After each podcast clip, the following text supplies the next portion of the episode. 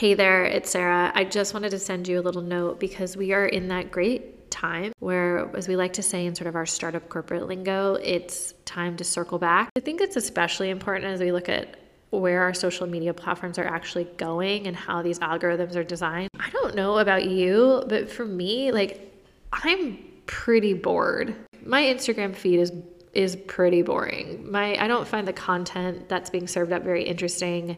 Same with TikTok, same with BeReal. I stopped using Snap a long time ago. Same with Facebook. I don't know. Like, I know that these platforms are designed to be social. They're supposed to provide a connection, they're supposed to keep us entertained. And they used to. They I don't feel like they do anymore. You know, you really have to spend time scrolling to find that unique nugget or video or picture or post. It just takes up so much of your time. It's, and it's just not time well spent. And the platforms don't really care if you are getting out of the con like what you're getting out of the content as long as you're on them. They don't actually care if you're engaged or interested. And then on top of that, like because of how it's designed, like it's creating this very homogeneous single point of view where everything's everyone's talking about the same thing. We're all kind of in this narrative vortex where it feels like we're all talking about one topic, which is not healthy and can be actually very dangerous. Do I care about Stanley Cups? No. Do I need to go buy one? No. Do I think that the fact that we have water influencers, that's even a thing, is frightening? Yes. It is scary. But it kind of shows like how easy it is to get into this like hive mind and where everybody's talking about the same thing and pushing the same content millions and millions of people and it's ultimately because it's not designed for you it can feel really how to put this oppressive? I don't know. Like, i just think that you know i'm not surprised that people are depressed. Like i'm not surprised that people are feeling unfulfilled or not feeling connected. I don't really think that the platforms are ultimately designed for you. I think they're kind of designed to control you. And so we have to be able to opt out you need to be able to find people and places that are healthy, where you can show up as you are, so you can explore the things that you love, so you can be open minded to new perspectives and new ideas, where you can really listen and take away what works for you. Like, you should not have to seek out and work so hard to find those groups of people within the platforms themselves. It shouldn't require so much of your time. Like, I had to do a bunch of research recently on media trends and Gen Z, large percentage of them, they spend on average five to six hours a day on TikTok. Do you know what you could be doing in five, six? First of all, I could be like, I could fly to New York in six hours. So where could you actually travel to in that time? Like, what could you be creating in that time? What, who could you be spending your time with? What relationships could you foster? What skills could you have learned or honed? What money could you be making? What place could you be exploring? You got to get off the phone. You got, you have to get out into real life it's enough, even if you're not Gen Z. Okay, I say this just because we're purposely keeping the episode short because you do not need to hear from me for, for an hour. I mean, I could certainly talk for an hour, but you have other things you need to do. And trust me, I want you to go do them. 15 minutes, 20 minutes, you are going to get what you need to get out of that conversation. And there is always going to be more for you to listen to. We have a ton of amazing stories. I think it's really noisy out there, and I just don't want to be like another quote unquote creator that expects you to stop everything you're doing, spend all your time with. No. We first launched with the conversational format, and I love that. I think it's fun. I think it's important that you get to hear other voices, you get to hear other perspectives, whether that's like the millennial Gen Z or the American versus British. We've got the age differences, we've got the cultural differences, that comes through in a conversational format and i think that that's that will continue to stay.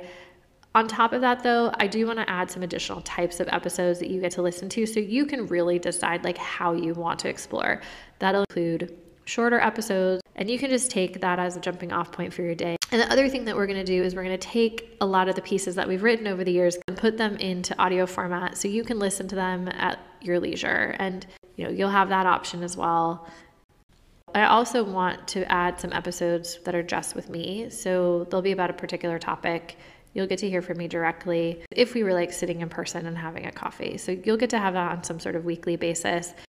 And then, you know, we'll continue to offer commentary and perspective on like larger technical and societal trends um, generational differences, and ultimately stuff that is really core to life, the essence of why we're here.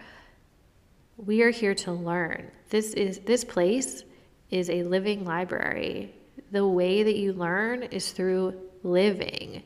I need you to stop scrolling and I need you to go live.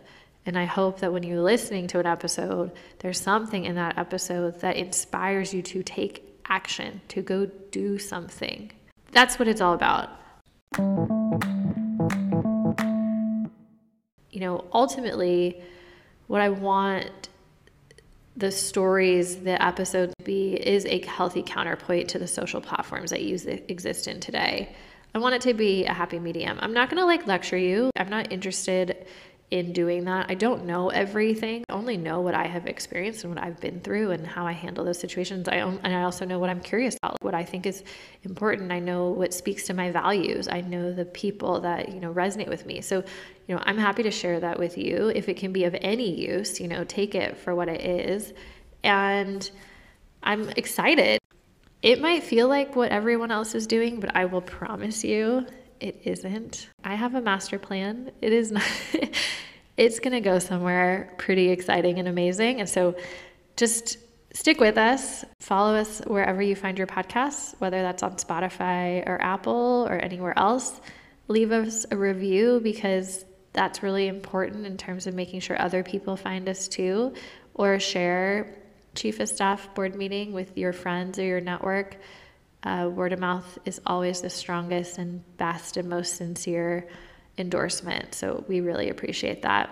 We'll see where this story takes us. And, you know, this stuff, this stuff matters and you matter. And so, you know, we're going to do something different here. I'm challenging myself to do something different.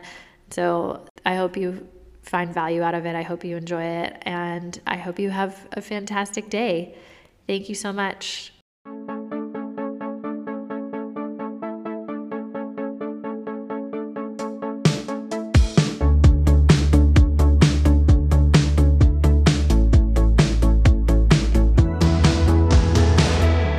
You have just listened to the Chief of Stuff Bored Meeting hosted by Sarah Maxwell.